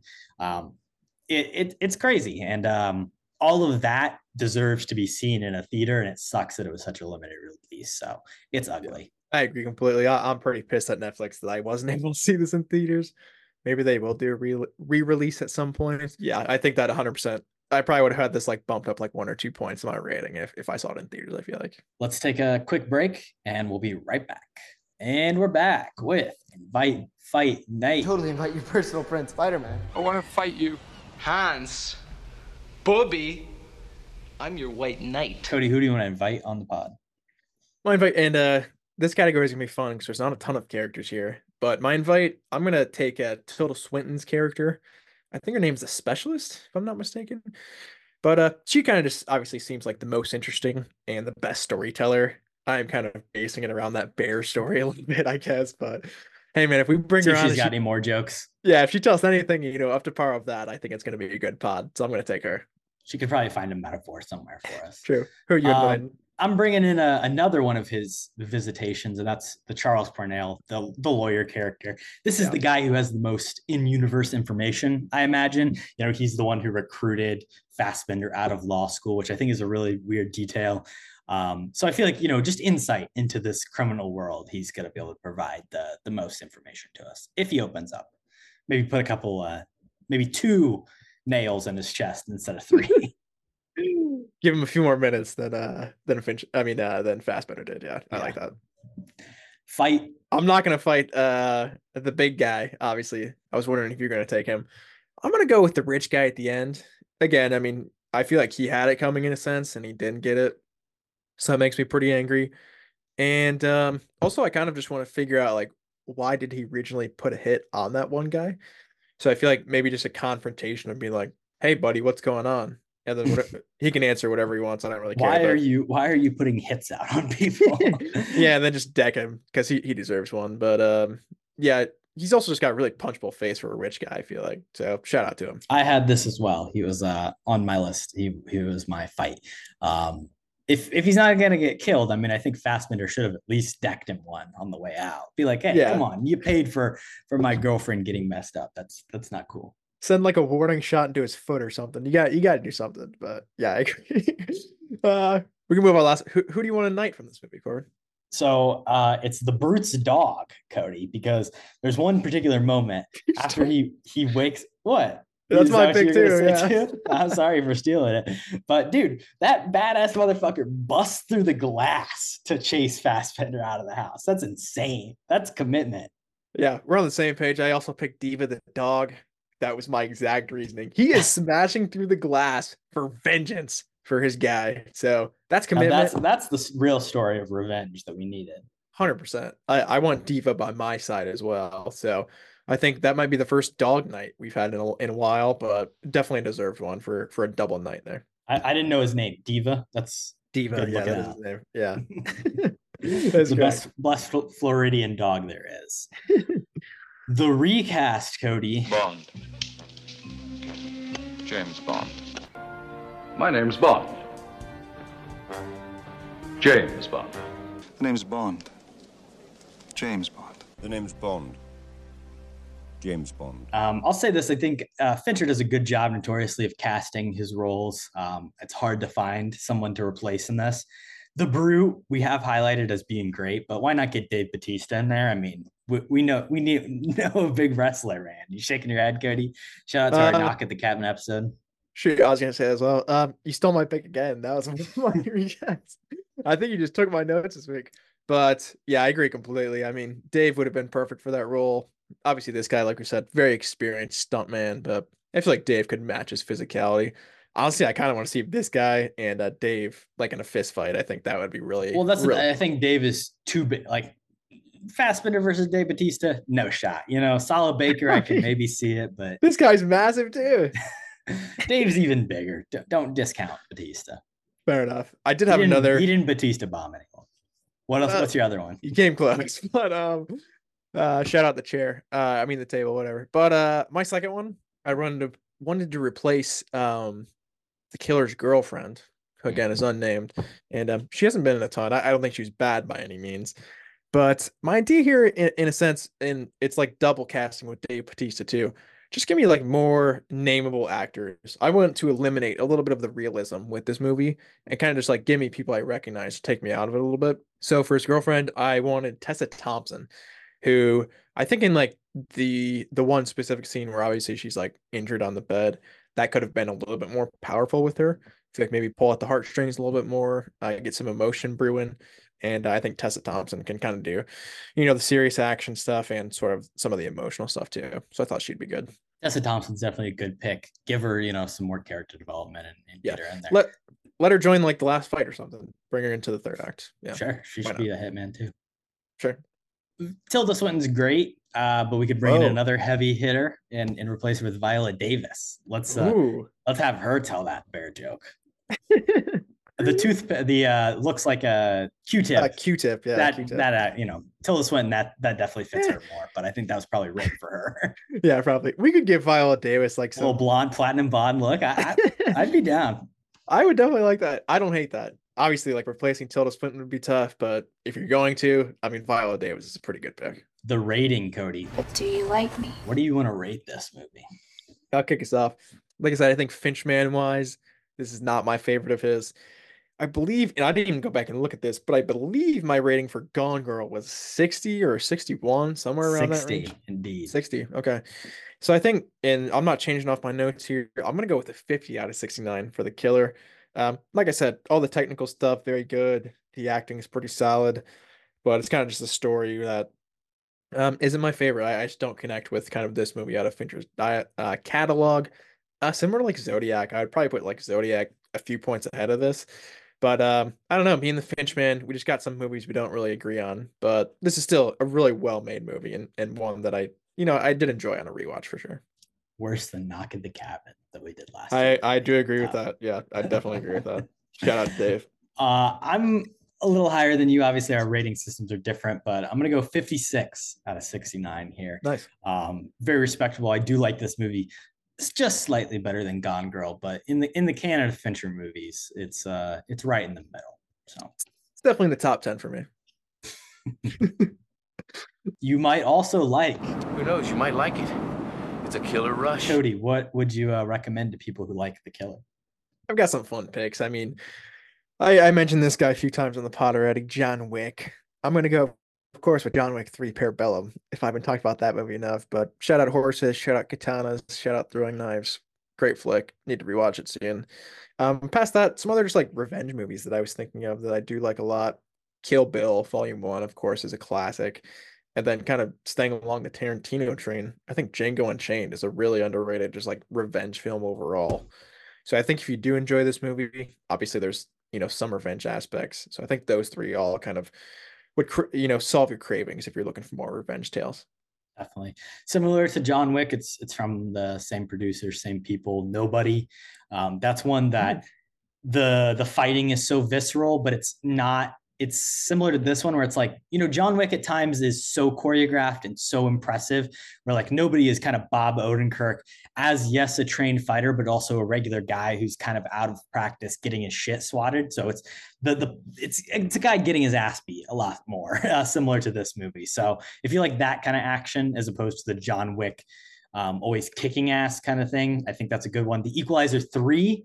I'll shout out as a movie. They also came out this year with some fun old man action. Denzel doing some good fight scenes in Europe. This, of course, is set in Italy, uh, whereas you know the killer is set in, in Paris and in other you know places in, in the United States. Um, and then Fight Club is the the one that I think most similarly thematically. The writer of this movie, the killer, did not write on Fight Club, but he did do some like uncredited work on the script, and there's some similar ideas. Um, between that one and this one, in, in terms of uh, you know the consumerism, the capitalism stuff, the hyper masculinity. Yeah, I think the parallels are are very clear on that as well. So I agree. Good picks. The final question. All right, listen, I got one last question for you. My question for you, Kody, and uh, Uh-huh. this I, I don't want to spoil things on the draft, but you have to definitively say where does this rank in the David Fincher canon for you? Ooh, okay. Like I said, I've not seen all of Fincher's movies. I guess it's kind of playing my cards. I don't want to go through the, the entire list. Let me see. Okay, one, two, three, four, five. Okay. So for me, I mean, I think I've seen seven Fincher movies, and this would slot in at number six, I believe. Okay. Like I said, I have Zodiac right above it. I think in that five slot. So it's just a, it's peeking in to the top five. I think. I think Zodiac in this, I could probably go back and forth on, but again, not bad. But just personally for me, not not Finchman's best. Yeah. What's your question for me? Well, mine is actually pretty interesting. Obviously, like you had said, I feel like you're a pretty big Fincher fan, um, undoubtedly. So I kind of just wanted to open up to you. Um, do you have a dream Fincher project, or maybe just pinch, excuse me, pitch uh Fincher's next movie? Like you said, obviously he's got a big Netflix deal, but is there any sort of genre, any sort of story that you'd want him to delve in? Obviously, he's done a ton of great stuff and sort of been all over the place. There's like social media drama, does like obviously like uh, you know, crime sort of sprees, all that good stuff. But is there anything specific you'd like to see him do next? You know, Fincher, he's uh, the king of adaptation. He, most of his work is is based on something previously, um, whether that even be like Benjamin Button being based based off of like a short story written by uh, F. Scott Fitzgerald. You know, Fight Club, obviously based on a novel. Um, social network. Like he so you know a lot of adaptation makes a lot of sense. I'd love to see him do something science fiction. I think that could be really cool. Um, i don't know what the particular book would be. Maybe uh, there is this one project uh, project artemis i think is the the name of this book. No no no just what's what, what's this one i got here? Artemis is the title of this book by andy weir that i read. Um, he's the director or he was the writer of the martian. Uh, i think this could be it's kind of a heist movie in space set on like the the lunar you know like a lunar society. It's not really up david fincher's alley but you know i think we could find some ideas in there for sure for him. And if not something else sci-fi space related i think would be really cool. Um, get him back into the alien type territory I, I guess is what i want to see. Or give me another uh, sorkin work uh, collaboration because i think they really balance each other out really well. So if uh, Sorkin's got something that he, he wants to give to Fincher. I'd love to see that. Yeah, I agree on both counts. I think um that first one you could have him like in Soderbergh almost team up uh for an Artemis project and that'd be fun. But yeah, both good choices. All right, Kody, three movie mini draft. Well, it is draft day. We're doing David Fincher movies. Uh, would you like the first pick? Um, I mean, I'll take it. I'm. I, I can't remember what was our last episode. Um, Knock at the Cabin. I think. I think uh, I had the th- third second pick. pick. I don't know. Did I have the second? yeah, I think I let you make the choice, and I think you took the third pick. Yeah. Okay, so in theory, I should get the first pick now, right? Sure. Yeah. Take the first pick. All right, if if that makes sense, uh, that's fine. But if not, sorry. But um, I mean, my first pick. I'm sorry. I'm taking the Social Network. here. I love Tough this hit. movie. This is by far my favorite Fincher film. Again, it's so different from a lot of his other stuff too, just because it's not. I mean, it's not a completely true story. There's definitely a lot of stuff that was kind of added along, but I think it's his most interesting. I think it has the, the most fleshed out characters. Andrew Garfield is unbelievable. Jesse Eisenberg is obviously very good as well, but yeah, I think for me personally, that's just my favorite Fincher movie. So I'll take Social Network at one. yeah, best movie of the the 2010s, hands down. I'm gonna take Zodiac. I know you're not as high on it, but I think this is uh, a masterpiece of a crime drama. It is extre- it is very long. It is an epic. It's you know three plus hours, but the performances from Ruffalo, Downey Jr., Gyllenhaal um, are really incredible, especially when you look at you know what their careers were, are for the next 10 years especially ruffalo and downey jr um, obviously this year also another great thing is um, in terms of the conversation of movies having with each other ruffalo and downey jr are probably going to be competing against each other for best supporting actor um, Oh, which yeah. is another like cool moment of these two guys who kind of spent their uh, you know spent a decade stuck in the superhero world and now as it's crumbling around them they're able to to kind of rise out and, and return to doing great work which i think is super cool to see. Um, so zodiac i'm definitely going to take um, just the ultimate mystery movie the ultimate crime drama and then seven all-time ending it, this one is gruesome. This one is a tough watch for sure. The kills, Kevin Spacey for sure sullies it a little bit, but he does play a villain, and the guy's an ultimate villain in real life, so it, it works out well. um, taking two brutal movies with Seven and Zodiac, but I think that's what uh, Fincher does really well is brutality. What's in the box? What's, What's in, in, the, the box? box? yeah, good picks. Uh, going back to Zodiac too. RDJ is great. Ruffalo is great. Um, I'm not so sure about Gyllenhaal, but fair enough. What, what's his nom for this year? Yeah, he doesn't have any. Uh, the Covenant. But, uh, Guy Ritchie's The Covenant. you think he's getting a nom? Come on. I'll um, give it to him. What about Ambulance? That came out this year too, right? Uh, that was last year. Was it? Oh, fair enough. That leaves me. I get two picks actually, so I'll just take both these. I mean, we've been talking about them both a little bit, but first pick, I'll, I'll tell. Uh, I'll take Fight Club. I guess first pick doesn't really matter. Like we said, um, really interesting themes. I think. I think thematically, this is maybe one of his best scripts. And then, of course, there's a really cool reveal. No spoilers, I guess. And my second pick, I'll take Gone Girl. Another great reveal too. Shout out Rosamund Pike. I love that she's kind of, you know, more in the forefront. I guess a little bit of like actually getting roles. I feel like before this movie, she wasn't really like considered a very serious actress in a lot of these roles.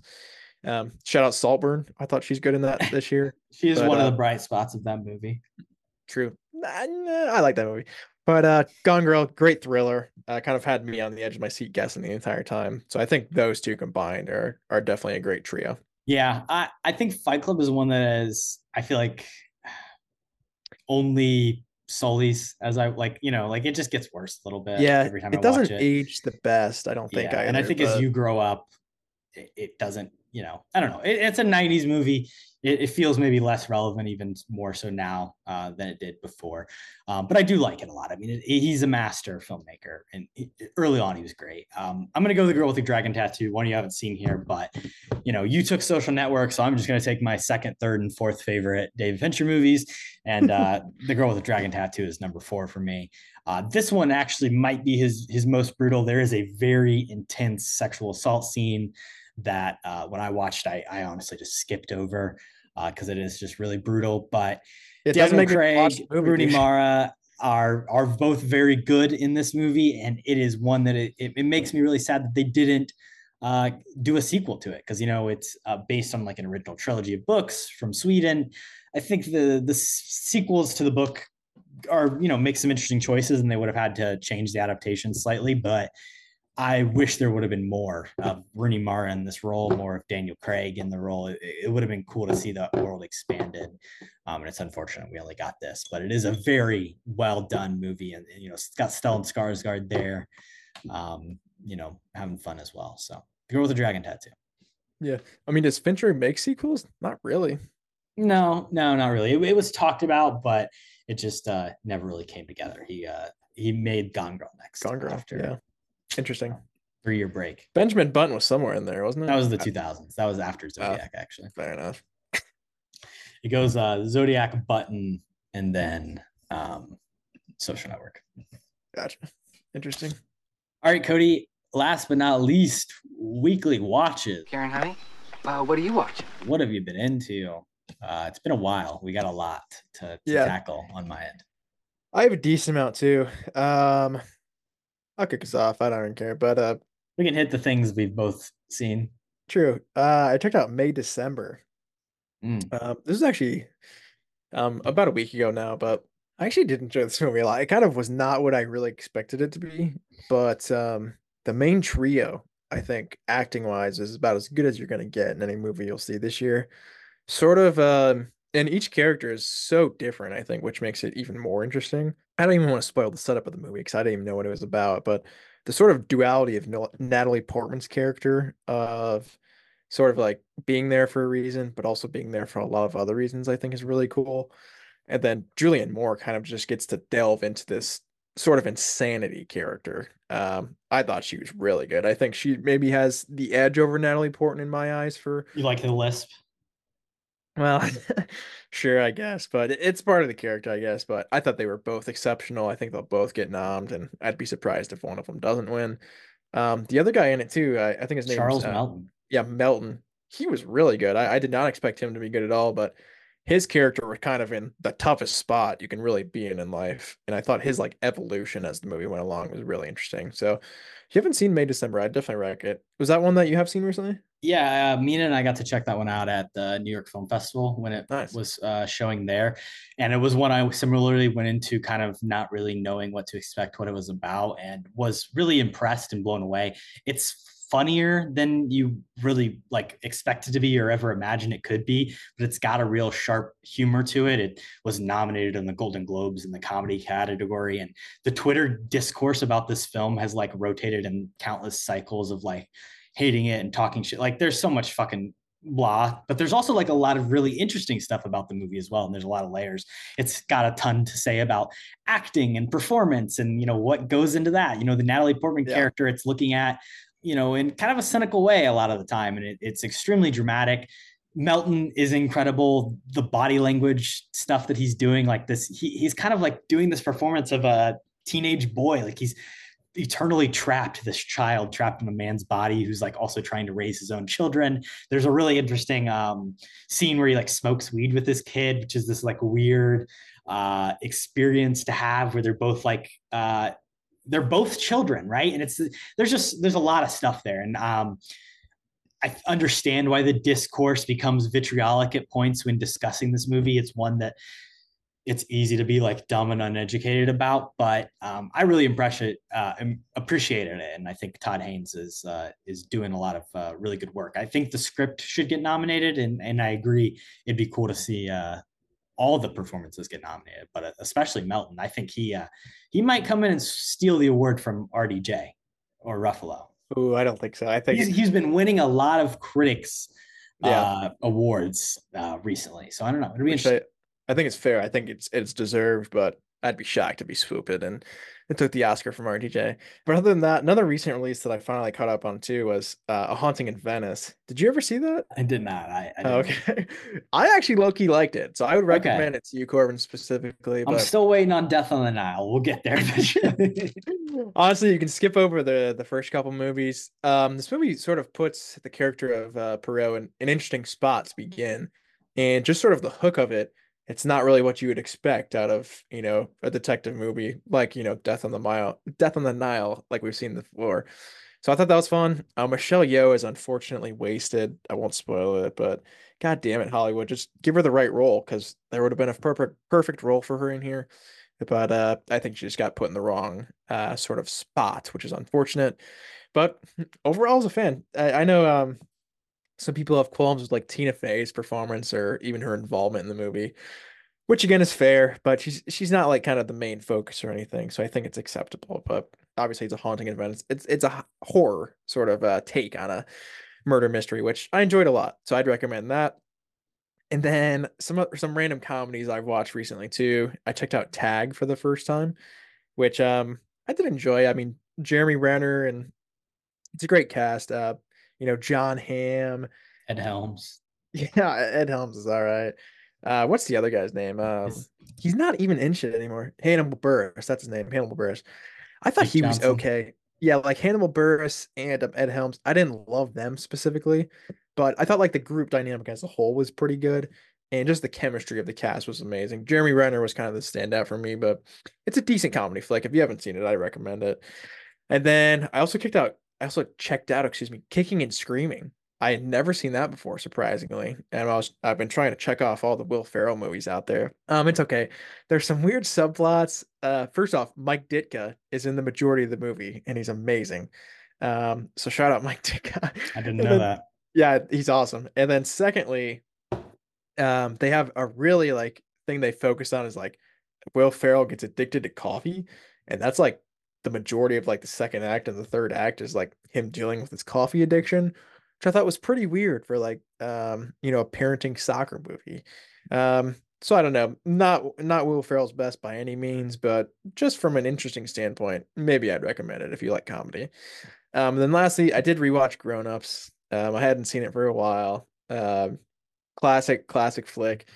You know, even in my age today, I still enjoy it a good amount. So that's that's at the high of the highest of my list on recommendations.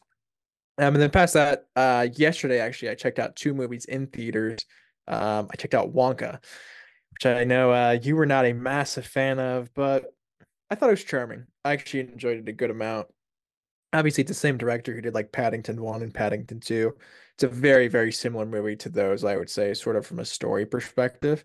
Um, and it's not like super faithful to any sort of Willy Wonka um, you know, lore or even the movies that we've seen. I think I've seen that's like the biggest qualm for a lot of people is this character doesn't have sort of like um the edginess of like Gene Wilder or the weirdness of Johnny Depp. So it's kind of separate a little bit from those stories.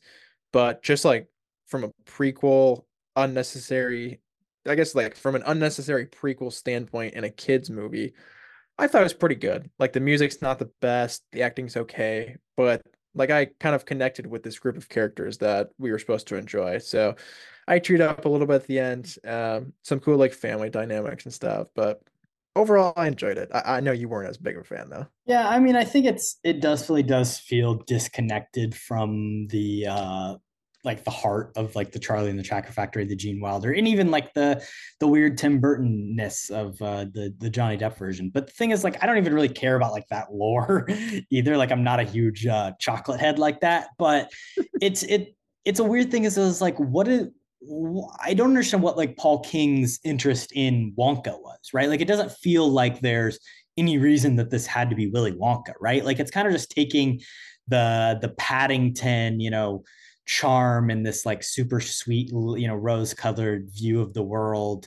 Um, this charming, whimsical, like English take on just and just like applying it to Willy Wonka and making it a musical. And then like it just doesn't seem like there doesn't seem to any be any reason behind any of it. There's no cohesion. It's like, why are we doing this? Because we can, I guess, is the thing. I mean, also, what's, like, what's the reason to do anything in Hollywood? I know, I know, I know, but I, I cynically feel it even more so about this one. Um, also just like it's weird as a musical. Like I don't think it works super yeah. well. Why not? I, I don't know who the the you know I think Timothy is fine in the lead, but like why not really pump the surrounding cast full with like people that can sing their asses off and like I, I, I mean there definitely are some good singers in it. Um, also the Keegan Michael Key getting bigger thing is really strange. Uh, like I, I like get that. what it's a commentary on and like you know greed and overconsumption and hell this is a very much a movie about consumerism and it's like a, a Marxist work, but like it, it's yeah. kind of shitty and half-assed in the way it does it. I think that's fair. Walk I mean, mid. Keegan Michael Key's character is not very fleshed out, but I, I thought he was a decent comedic relief. But yeah, maybe we, will have to go into that more because I actually do like that movie. But um, regardless, the other movie I checked out, which I did really enjoy, and I know you were a fan of as well, is uh, Godzilla minus one. Um, I didn't expect a ton from this movie, if I'm being honest just because like I'm not a massive Godzilla fan by any means. I have seen you forced me to watch a couple of them. First one with um Bryan Cranston has a few good moments, I think, but ultimately a failure.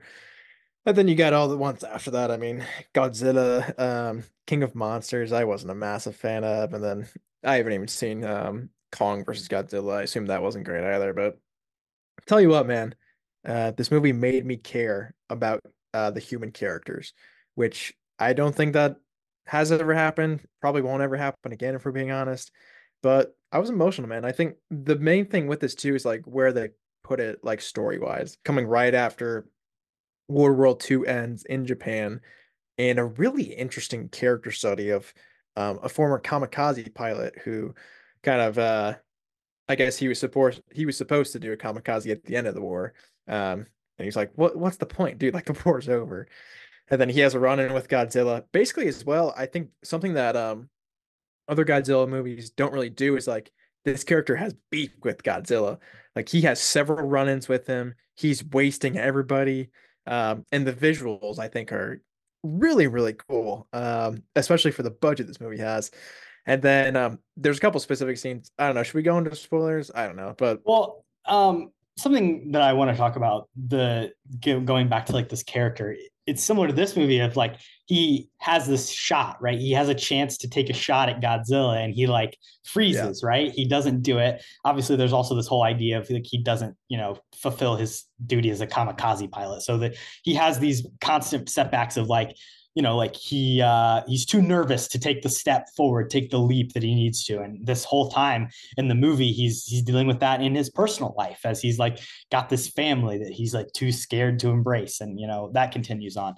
Something i really found was interesting and maybe it's because of this you know very traditional western view that we have of like war movies and and just the things that we generally experience but this idea of a man returns home from war and it's not you know it's not that what he left behind, but it's what he returns home to is destroyed. Like everyone he knows is dead. His home, his neighborhood has been razed. And like that's something I had never really seen before. This idea of like the place you return to is is not the place you left, um, which I thought is a super cool concept. And then when you throw in Godzilla as just this like all-out evil force that is, you know, terrorizing this man and taking things from him. Uh, again, you know, not to spoil too much but uh, it's it's it's heart wrenching. It's tough. Yeah, it's emotional, and even like the side characters who he he kind of bonds with as as kind of the story goes on. I thought were really strong. Shout out the doc, uh, really great guy. But yeah, I really enjoyed this movie. I would highly recommend you go check it out in theaters before it's um, eventually leaves. And uh, I mean, it's got to be my favorite Godzilla movie of all time, and I don't think that's going to change anytime soon. So shout out to it. But that was all my recs. So I'll throw it over to you entirely, man. I watched some really bad movies, Kody, and I don't know if you've seen that. Uh, the Lazarus Effect. Have you ever checked that one out? I have not. No. this is uh, an Olivia Wilde picture. It's also got Donald Glover in it as well. Um, basically, uh, Olivia Wilde is playing a scientist who, along with uh, Mark Duplass uh, and you know their assistants Donald Glover and uh, Evan Peters, are trying to come up with a way to bring people, uh, in the case of their science, dogs, back to life after they're dead. So they bring this dog back to life. Um, it, you know, you know, some weird stuff ensues, and then Olivia Wilde dies. Oh shit! So they have like in an accident in the lab. So they turn to bring Olivia Wilde back from the death, uh, back from the dead, and gotcha. she basically has like superhuman Lucy type powers um, and starts terrorizing the people. This is like an 80 minute movie. It's super tight and honestly feels cut to all hell. It's not very good at all. It's uh, got a weird trauma storyline with Olivia Wilde as a child in there thrown in, um, but it's it's it's a weird one. It's it's the cast I think is the the best part for sure.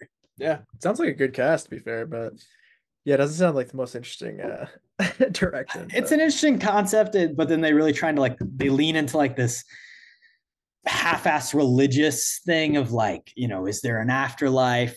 You know, was she brought back from heaven or hell? You know, just like all this stuff. You know, it's just classic. Not super interesting. You know, you've got the scientist that Mark Duplass is playing that doesn't believe in it, and Olivia Wilde, she's a Catholic, and you know, it's whatever.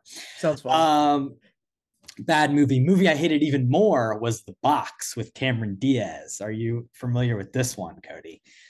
I don't think I've heard of that one. so uh, it also has James Marsden. They play a, couple, a husband and wife. And this is, I'm sure you saw the ads growing up as a child, 2009 movie, where um, a box arrives at a house. And if uh, there's a button inside, and if they push the button, they receive $1 million in cash, but somebody somewhere in the world will die it's an interesting concept and that idea, but then like it delves into this. It's like a weird NSA alien conspiracy movie that has like all these weird twists and turns, and the ending is just bullshit. And I really hated it.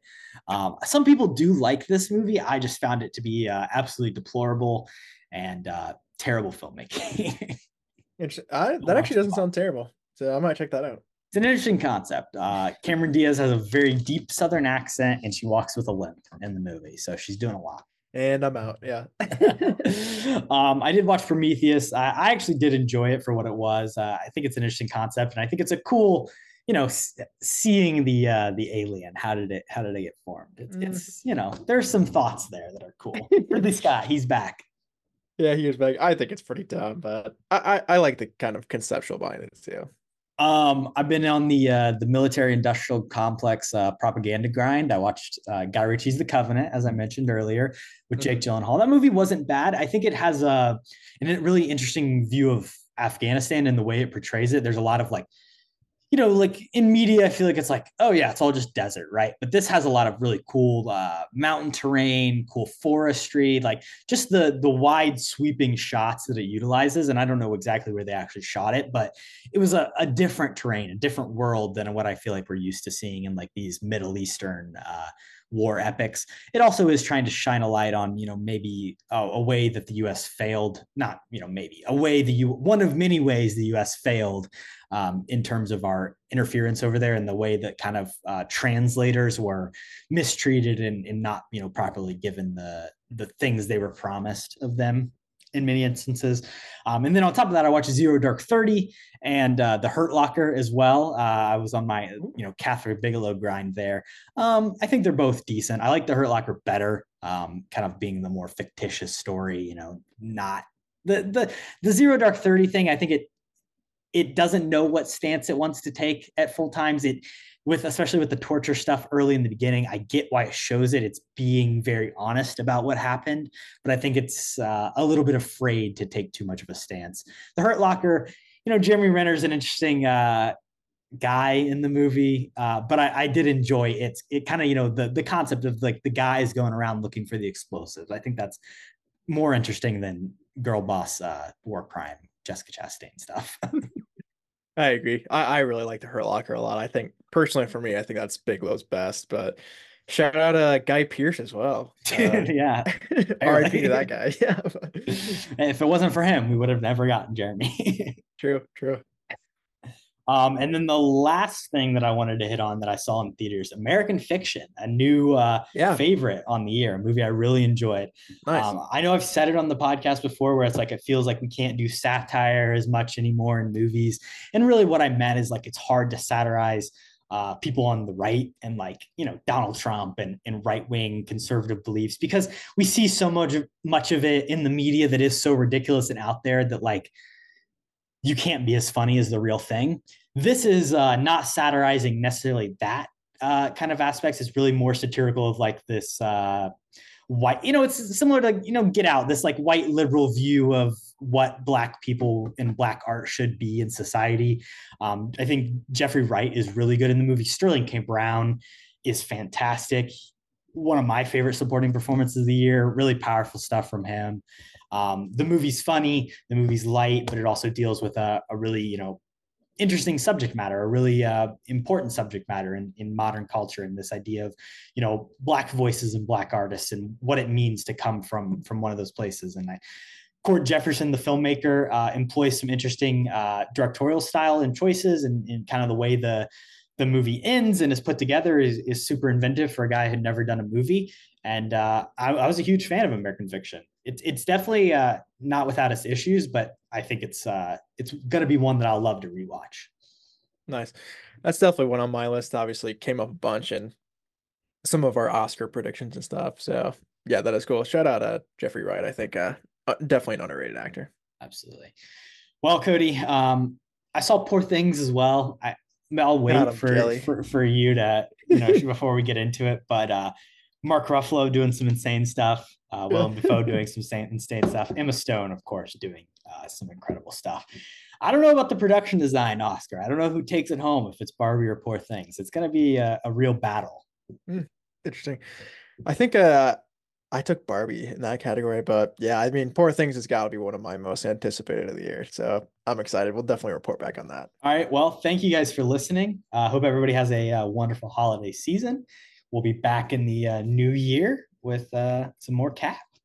Absolutely. Stay capping in the new year. Peace. Peace. What you've just said is one of the most insanely idiotic things I have ever heard.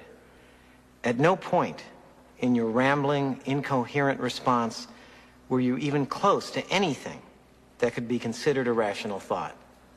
Everyone in this room is now dumber for having listened to it.